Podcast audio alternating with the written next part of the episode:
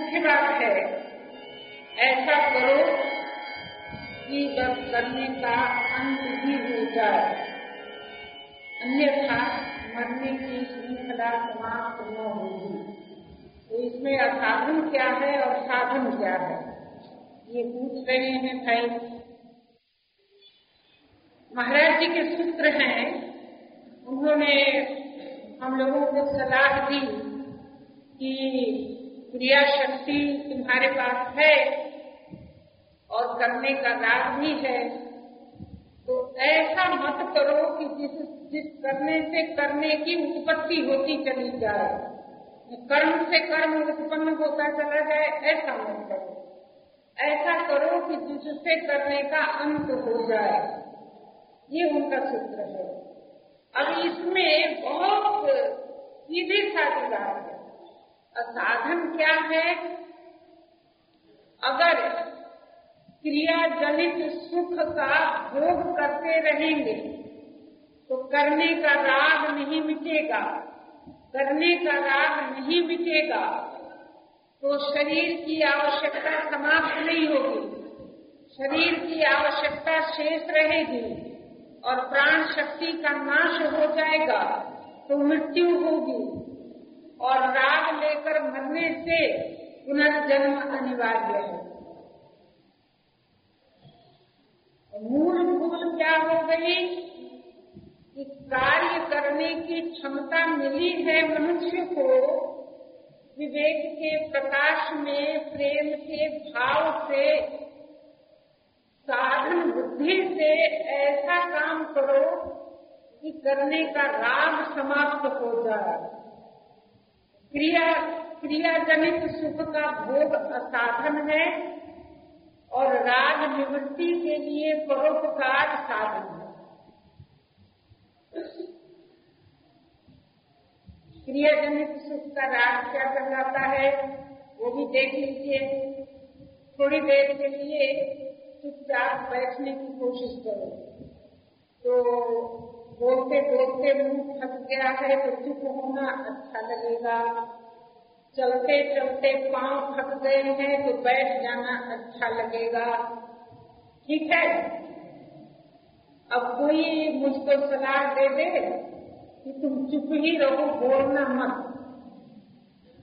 या आपको कह दिया जाए, जब बैठ गए हैं तो बैठ ही रहिए, यहाँ से उठिए मत। तो क्या होगा?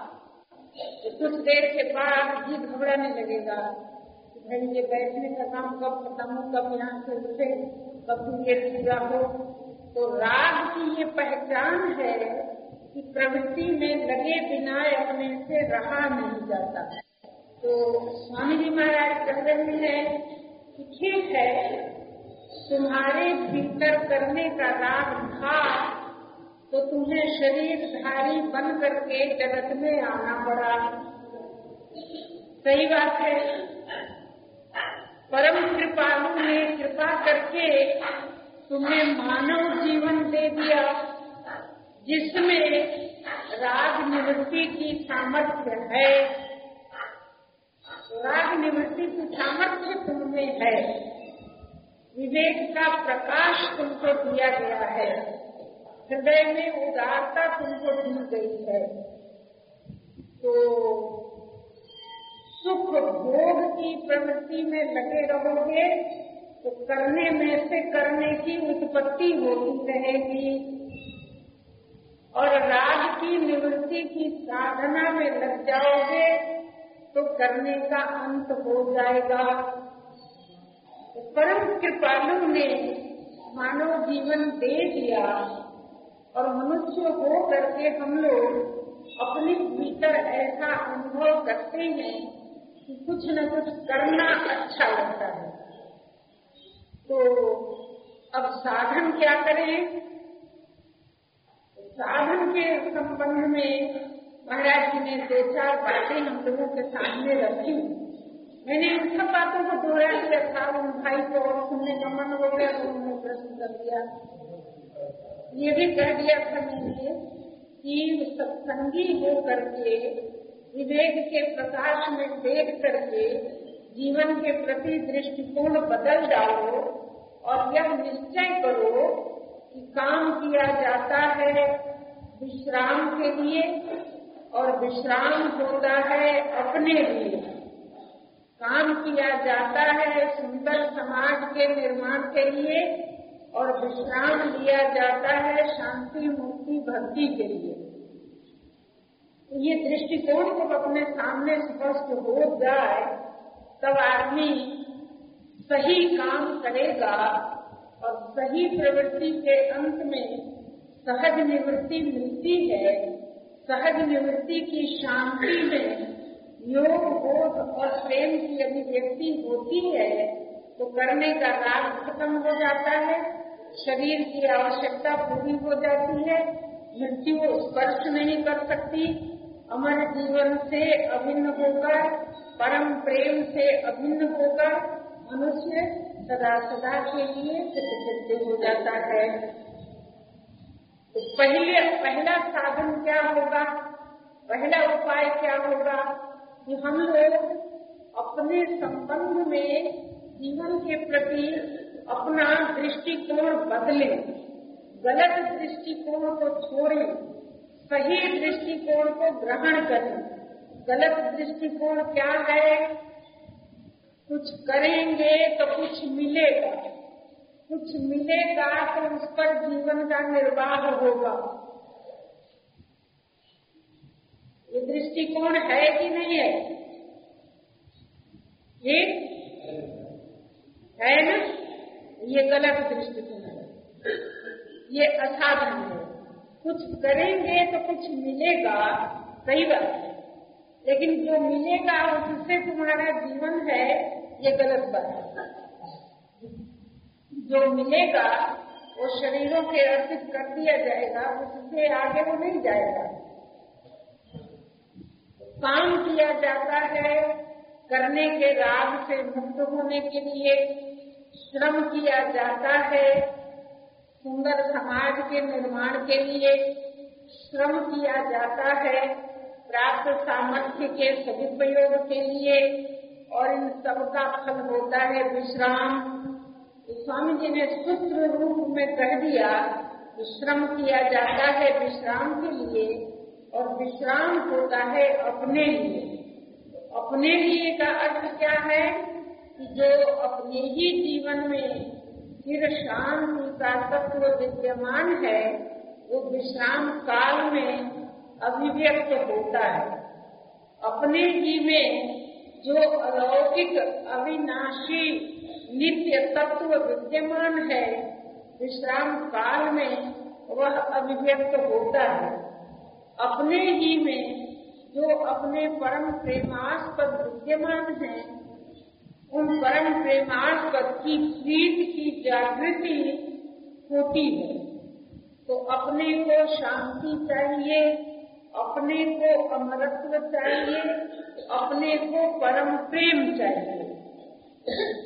सबसे पहला उपाय हम लोग क्या करें कि अकेले अकेले बैठ करके अपने को खूब अच्छी तरह से समझा लो कि अपने को जो चाहिए वह किसी कर्म का फल नहीं है। ये बात पकड़ में आती है। अपने को जो चाहिए, वो किसी कर्म का फल नहीं है। आप कहेंगे कि कैसे नहीं है? हम तो इतनी इतनी तीर्थ यात्रा करेंगे तो मुझको फल मिलेगा। ठीक है। फल मिलेगा। लेकिन अगर फल की इच्छा रख करके करोगे तो अपने को जो चाहिए सो नहीं कर्म का फल हमेशा ही नाशवान होता है। क्यों? कर्म का संपादन हमेशा ही नाशवान कारक अंगों की सहायता से होता है। इस बात को मानिएगा कि नहीं? ये स्थूल कर्म चाहे सूक्ष्म कर्म, किसी भी प्रकार के कर्म का संपादन करो तो उसमें शरीरों की सहायता लेनी पड़ेगी कि नहीं पड़ेगी? और शरीर नाशवान है कि अविनाशी है? नाशवान नाशवान की सहायता लेकर जिन कर्मों का संपादन हुआ, उन कर्मों का फल अविनाशी कैसे होगा? नहीं होगा। आपको चाहिए क्या? आपको अविनाशी जीवन चाहिए। ठीक है अरे भाई, नाशवान को समेटने, बटोरने के प्रयास में आँख की रोशनी चली गई, सुनने की ताकत खत्म हो गई, पीठ की रीढ़ की हड्डी झुक गई। कोई फ़ायदा हुआ? जब से होश हुआ, जब से कुछ करने के लायक हुए, तब से कर रहे हैं कि बैठे कर रहे हैं। कुछ न कुछ कर ही रहे हैं। जिनमें आलस्य है वे थोड़ी और जड़ता में डूबे रहते हैं और जिनमें फुर्ती है, वे जल्दी जल्दी ज़्यादा से ज़्यादा काम करते रहते हैं। तो पूरी जवानी भर काम किया। अब प्रौढ़ अवस्था आ गई, तब भी काम कर रहे हैं। अब वृद्धावस्थाएँ आ गई, तब भी काम कर रहे हैं। शरीर नहीं चल रहा है तो भी उसको घसीट रहे हैं। इतना करके जो कुछ आपने प्राप्त किया उसके द्वारा ज़िंदगी की कमी पूरी हो गई कि कमी अभी शेष है। ऐसा कर सकते हैं क्या कि मैंने सब कुछ कर लिया, मुझे सब कुछ मिल गया अब कुछ नहीं चाहिए? नहीं कर सकते। क्यों नहीं कर सकते? कि पूरी शक्ति भर नई उम्र में जितना श्रम करके कमाया अब उसको संभाल कर रखने की चिंता लगी है। हिसाब याद नहीं रहता है तो खाता वही तो लड़कों के हाथ में देना ही पड़ेगा, लेकिन चिंता लगती है। तो आवश्यकता पूरी हो गई कि असमर्थता बढ़ने का दुख बढ़ गया। ठीक दुख बढ़ गया। आप असमर्थ होकर एक किनारे बैठ गए। नई पीढ़ी ने सारा कारोबार अपने हाथ में ले लिया। फिर भी आपको चिंता से छुट्टी नहीं है। आप पूछना चाहते हैं कि उस बही का काम पूरा हुआ कि नहीं? उस दुकान का क्या हाल है? नई पीढ़ी के लोग अपने ढंग से काम कर रहे हैं। आप उनको पूछ पूछ के हैरान हैं। उनको उत्तर देने के लिए फुर्सत नहीं। तो कहते हैं कि बाबू जी बैठिए, राम राम जपिए हम लोगों से पूछिए मत।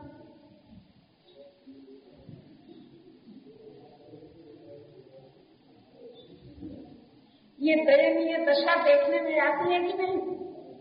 इसलिए स्वामी जी महाराज कह रहे हैं कि भाई, जो भी तुमको क्रिया शक्ति मिली है, उस सारी शक्ति को ऐसे काम में मत लगा दो कि काम करते करते फिर काम करने की उत्पत्ति होती जाए। तो करने का राग रख करके काम करना असाधन है।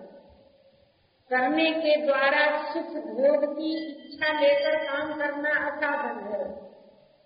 करने के द्वारा नाशवान का संग्रह की इच्छा रखना असाधन है।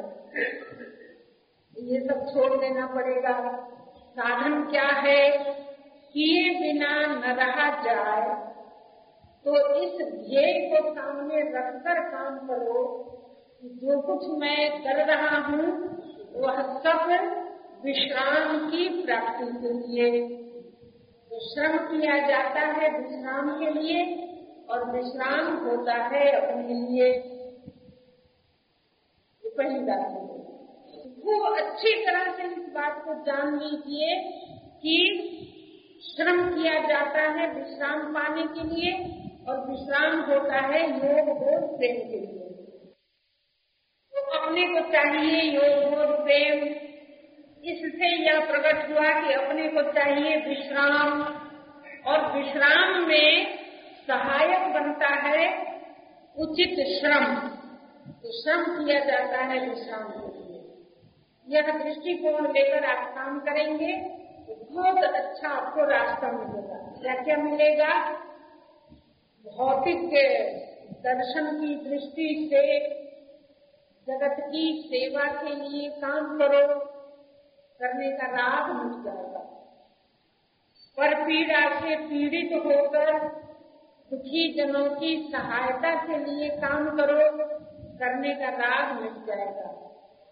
अध्यात्मवाद की दृष्टि से, तीनों शरीरों से संबंध तोड़ने के लिए साधन बुद्धि से काम करो सही प्रवृत्ति के बाद सहज निवृत्ति आ जाएगी। आस्तिक दर्शन की दृष्टि से प्यारे प्रभु की प्यारी प्यारी सृष्टि की सेवा के रूप में प्यारे की पूजा करो। पूजा के पवित्र भाव से करने का राग मिट जाएगा। ये साधन होगा। तो मानव सेवा संघ की शैली में अति आधुनिक, अति सामान्य भाषा में स्वामी महाराज ने प्रकट किया। उन्होंने कहा कि शरीर में प्राण शक्ति के रहते रहते, व्यक्ति के भीतर से शरीर की आवश्यकता खत्म हो जाए तो ये जीवन मुक्ति है। स्वामी रामचंद्र जी ने ऐसा अनुभव किया था। उन्होंने वेदांत दर्शन पर निबंध लिखे, बहुत से निबंध लिखे, बहुत कुछ लिखा, बहुत कुछ कहा। तो शरीर के नाश से पहले आखिरी निबंध जब लिखा था, उन्होंने एकादशी की तिथि थी और कई दिनों से पहले से लिख रहे थे। लिखते लिखते दस ग्यारह बजे के लगभग उनका लिखना खत्म हुआ। तो मैंने वो निबंध का संग्रह पढ़ा है। अंग्रेज़ी में उसका संग्रह है, स्वामी रामतीर्थ जी का। उनके हाथ का सिग्नेचर है, आखिरी निबंध के नीचे। लिख करके अपना अपना हस्ताक्षर किया और और लिखना बंद करके कहने लगे, अब राम को शरीर की बिल्कुल आवश्यकता नहीं है। चाहे जब चला जाए उस वीर पुरुष ने संसार के वैभव को ठुकरा दिया। और जीवन काल में थोड़े ही दिनों में वे कृतकृत्य हो गए। भीतर में उन्होंने तो अनुभव कर ही लिया कि वह एक ही नित्य तत्व है, उसी में मैं हूँ और वही मुझमें है कि राम मुझमें, मैं राम में हूँ। बहुत सुंदर आठ दस संजय का पद भी है। स्वामी राम से बनाया हुआ। कि राम मुझमें, मैं राम में हूँ। इसका प्रत्यक्ष अनुभव का बोध था उनको। और इसको वे लिख रहे थे। तो लिखने ही के लिए जैसे जैसे लेखक कलम उठाता है, उसी तरह से स्वामी जी को वेदांत प्रकाश के निबंध लिखने के लिए शरीर से संबंध रखने की ज़रूरत थी। और जिस दिन आखिरी निबंध खत्म हुआ, उसके बाद और नहीं लिखा। आखिरी मैं इसलिए कहती हूँ कि उसके नीचे उन्होंने अपना हस्ताक्षर किया है और उसके बाद उन्होंने कहा कि बस, अब काम हो गया। अब राम को शरीर की बिल्कुल आवश्यकता नहीं है, चाहे जब चला जाए। तो शरीर के नाश से पहले मनुष्य यह अनुभव कर ले कि अब मुझे शरीर की बिल्कुल आवश्यकता नहीं है। ऐसा अनुभव करना कहलाता है जीवन मुक्ति। ऐसा अनुभव कौन कर सकता है? ऐसा अनुभव वो कर सकता है जिसने और शरीरी जीवन के आनंद को अनुभव कर लिया। जिसने इंद्रियों को विषय मुक्त करके, मन को निर्विकल्प करके, बुद्धि को सम करके, कारण शरीर की स्थिति की शांति को पार करके, तीनों शरीरों की असंगता में अपने आप में संतुष्ट होने का अनुभव जिसने किया, उसको पूरा पक्का पता चल जाता है कि मुझे अपने लिए शरीर की बिल्कुल आवश्यकता नहीं है। और शरीरी जीवन में इतना हल्कापन है, इतना आनंद है, इतनी स्वाधीनता है कि वहाँ समय और स्थान की सीमा नहीं। कारक अंगों की शक्तियों की सीमा नहीं, असीम विस्तार अपना ही मालूम होता है। बड़ा आनंद भरा रहता है बड़ा आनंद भरा रहता है। तो जो जो साधक साधन काल में शरीरों से असंग होने का अनुभव कर लेते हैं शरीरों से तादाद में तोड़ने का अनुभव कर लेते हैं, उनको अशरीरी अस्तित्व में अपने आप में बड़ी संतुष्टि मिलती है, सब प्रकार से। वो वो शांति, वो संतुष्टि, वो आनंद, इंद्रिय मन चित बुद्धि निरपेक्ष है। इनकी सहायता से नहीं है, इनकी संगति के छोड़ने से वह आनंद है। उस आनंद का अनुभव साधन काल में साधक जन करते हैं और एक बार जिनको ऐसा अनुभव हो जाता है, वे अपने को जीवन मुक्त अनुभव करते हैं। उनको अपने लिए शरीर को बनाए रखने की आवश्यकता नहीं रहती। तो प्राण शक्ति बची रहे और आवश्यकता पूरी हो जाए तो इसका नाम है जीवन मुक्ति। और शरीर बनाए रखने की कामना बनी रहे और प्राण शक्ति का ह्रास हो जाए तो उसका नाम है मृत्यु।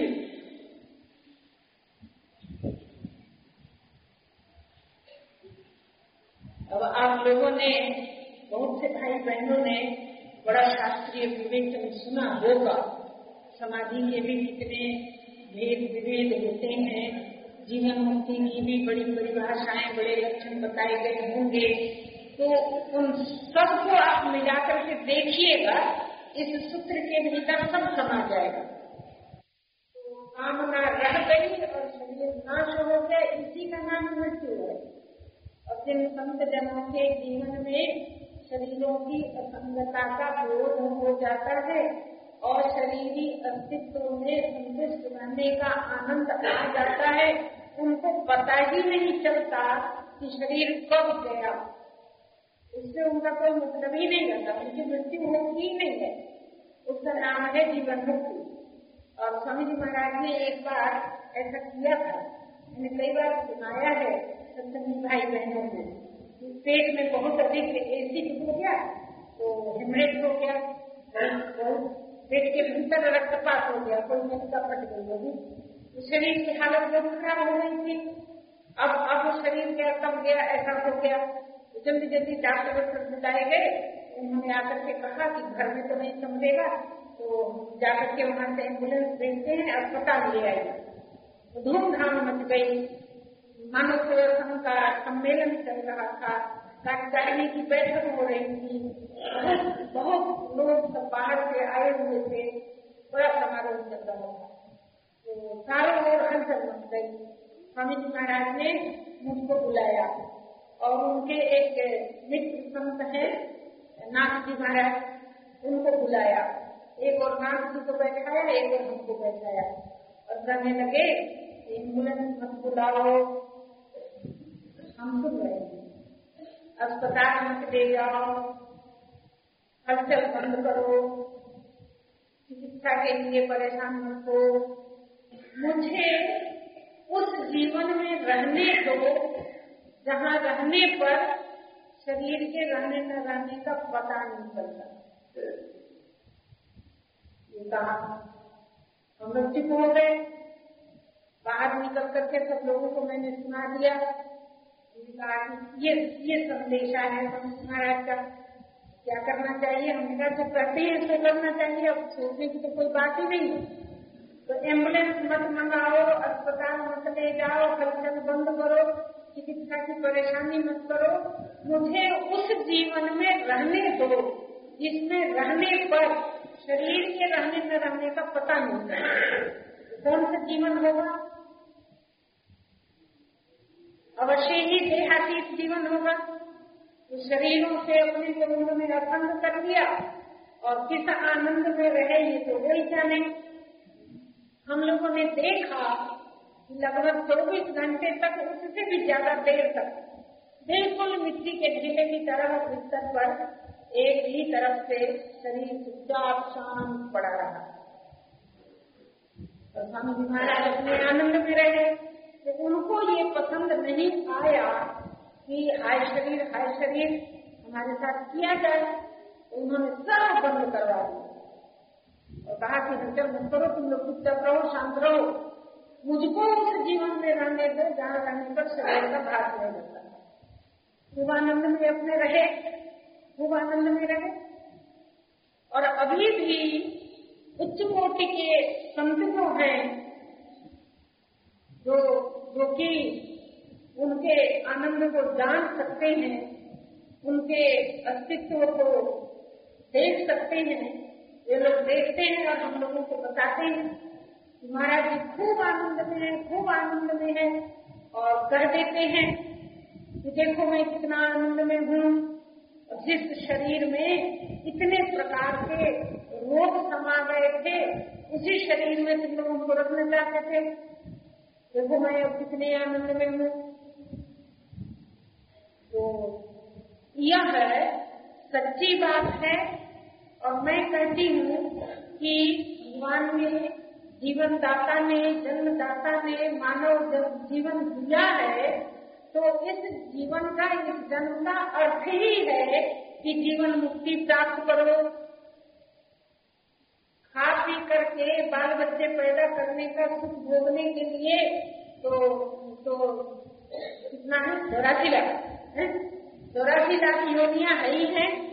चौरासी लाख में से एक कम कर दू, नहीं नहीं तो हम लोग हो जाए। तो कितना हो जाएगा?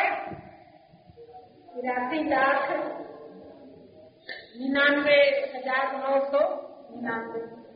तिरासी लाख निन्यानवे हज़ार नौ सौ निन्यानवे योनिया तो सुख दुख भोगने के लिए है ही है तो आप ही तो हैं जिनको इस बात में समर्थ बनाया गया है कि साधन धाम मोक्ष का द्वारा ऐसा जीवन पा करके आप जल्दी से जल्दी जीवन मुक्त हो जाए, जीवन भक्त हो जाए।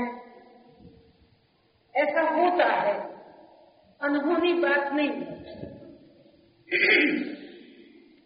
स्वामी जी महाराज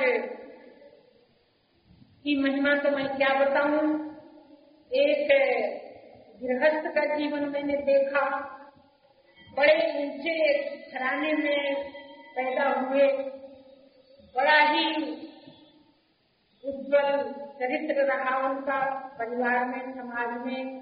ब्रिटिश गवर्नमेंट के जमाने में राय बहादुर का खिताब मिला उनको। बड़े आदमी थे।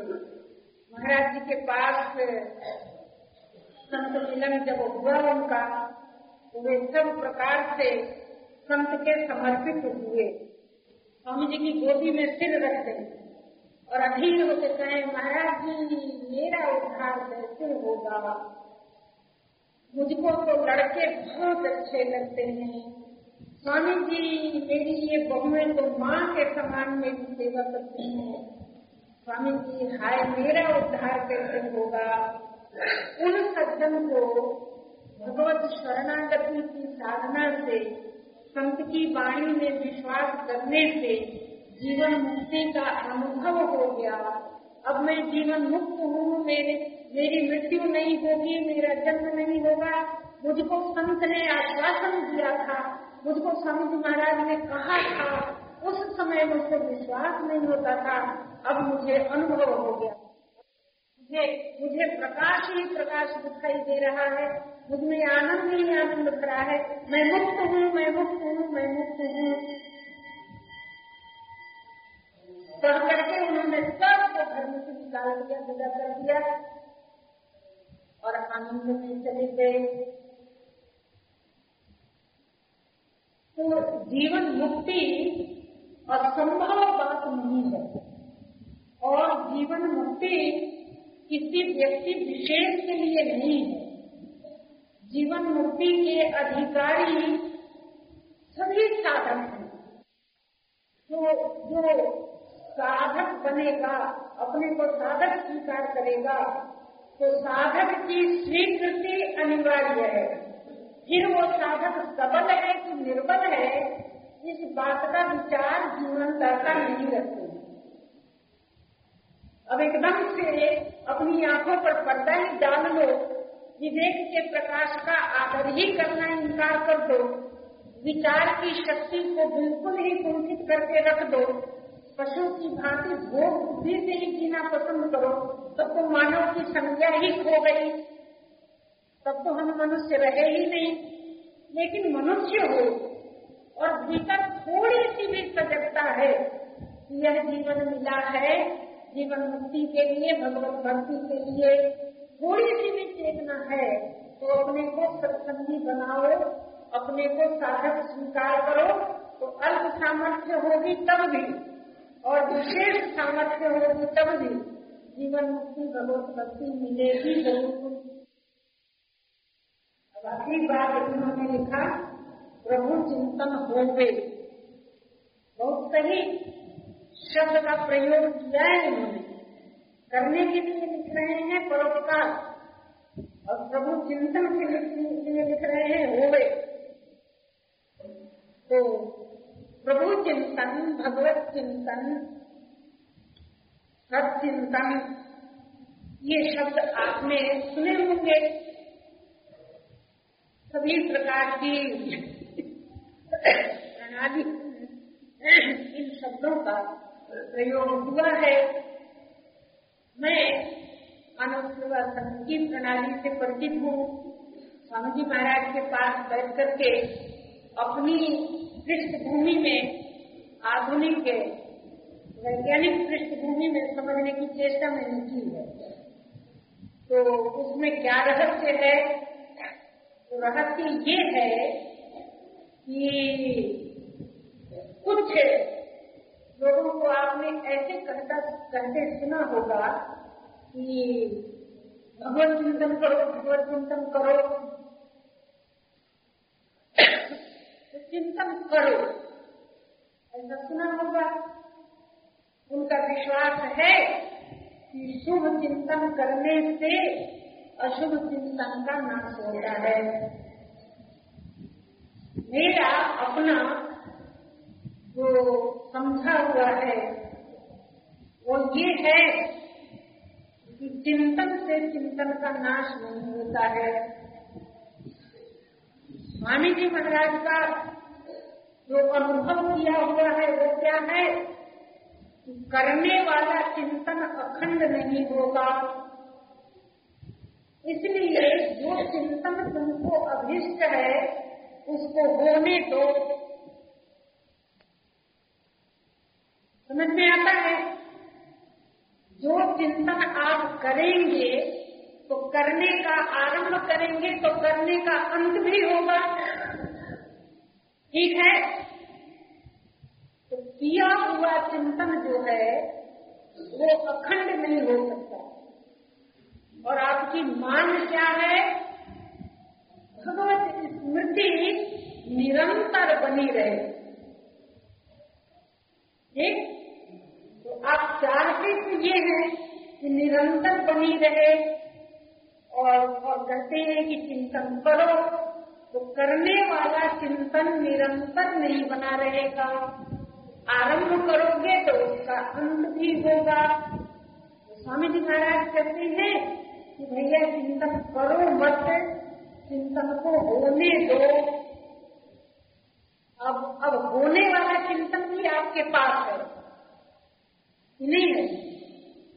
होने वाला चिंतन आपके पास है। किसका चिंतन हो रहा है भाई?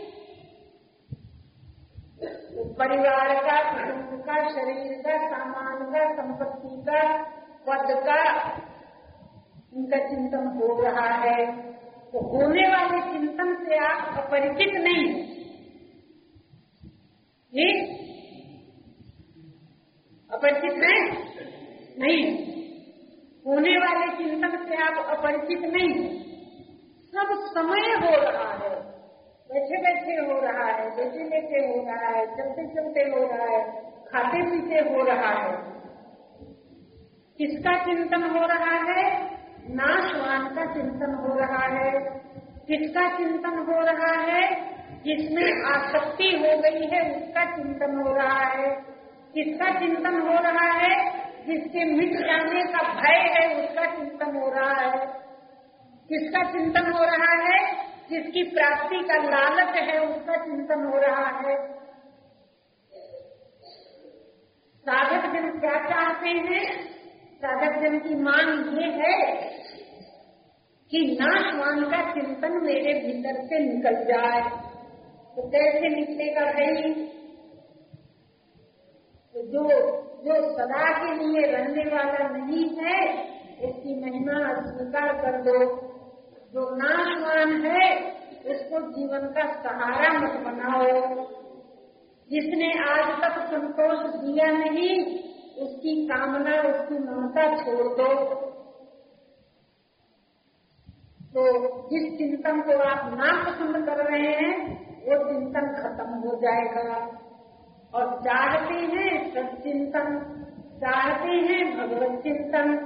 तो जिन जिन कारणों से इस समय हम लोगों के मस्तिष्क में संसार का चिंतन चल रहा है, वही वही उपाय भगवान के प्रति कर लेना होगा।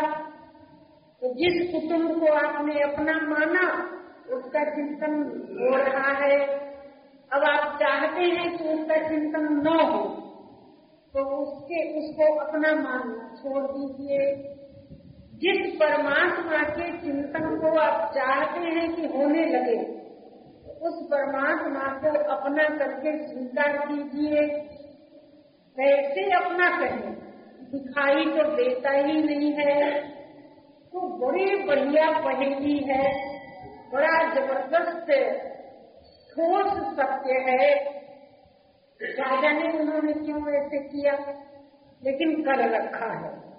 क्या कर रखा है कि जो देखने में आया, जो सुनने में आया, जो समझने में आया, वो पकड़ में नहीं आया। ठीक ठीक है? शरीर में युवावस्था देखने में आती है कि नहीं? है पकड़ में रहती है क्या? पसंद आती है कि नहीं? जी?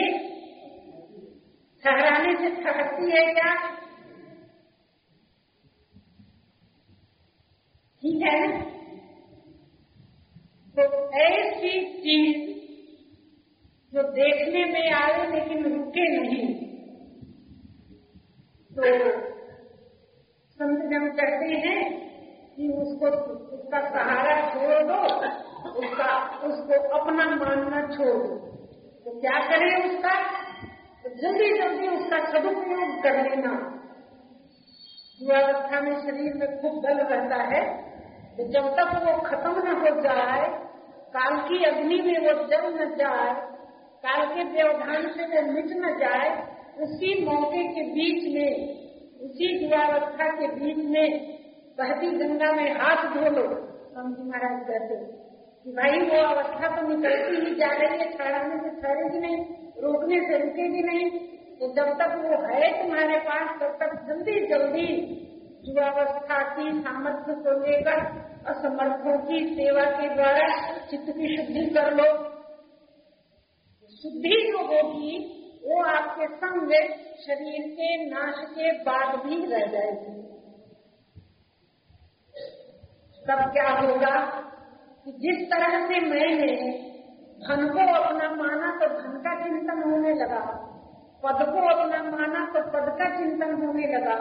उसी तरह से बिना देखे, बिना जाने परमात्मा को अपना मानेंगे तो चिंतन होने लगेगा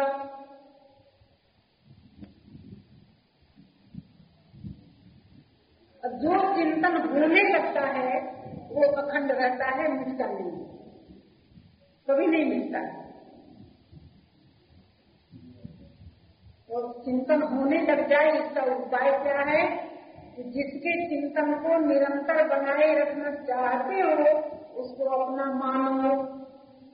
जो देखा हुआ मेरे सामने आया, वो मेरी पकड़ में नहीं आया। इसलिए परमात्मा को देखेंगे तब मानेंगे, ऐसा मत सोचो। मानोगे तो देखने में आ जाएगा। और नाशवान आँखों से नहीं दिव्य दृष्टि से तो दिव्य दृष्टि खुलेगी तो वो सदैव अपने लिए, अपने पास ही, अपने अनुभव में आता रहेगा। प्रेम का आदान प्रदान होता रहेगा, कभी मिटेगा ही नहीं। कभी छूटेगा ही नहीं, कभी हटेगा ही नहीं। तो वो दर्शन भी दिव्य है और देखने के लिए जो दृष्टि मिलती है, वो दृष्टि भी दिव्य है और दोनों के बीच के प्रेम का आदान प्रदान भी दिव्य है। इसका कभी नाश ही नहीं होता है, न पूर्ति होती है, न क्षति होती है इतना और रस रहता है। तो आप चाहते हैं कि भगवत चिंतन होने लग जाए तो होने लगेगा तब जब अपना मानेंगे तब जब उसको जब उससे आत्मीय संबंध करवानेंगे तब जब उन पर अपने को समर्पित करेंगे तब जब उनके आश्रित होकर रहना पसंद करेंगे तब जब उनके प्रेम को ही जीवन का लक्ष्य बनाएँगे तब होने लगेगा। होने लगेगा तब तो, सब काम हो गया। उसके बाद और कुछ करणीय शेष नहीं रहता। वह स्मृति, वह चिंतन अपने आप में इतनी मधुर होती है, स्मृति इतनी सजीव होती है कि मैं तो सभी प्रयासों का और सभी साधनाओं का पूर्ण होना मानती हूँ। अगर भीतर में वो स्थिति जागृत हो जाए तो। फिर उसके बाद तो साधक को कुछ करना ही नहीं रहता। वो इतनी जोरदार होती है कि संपूर्ण व्यक्तित्व उस स्मृति में ही समा जाता है। भगवत चिंतन, भगवत स्मृति के अतिरिक्त उस साधक में और कुछ शेष रह ही नहीं जाता।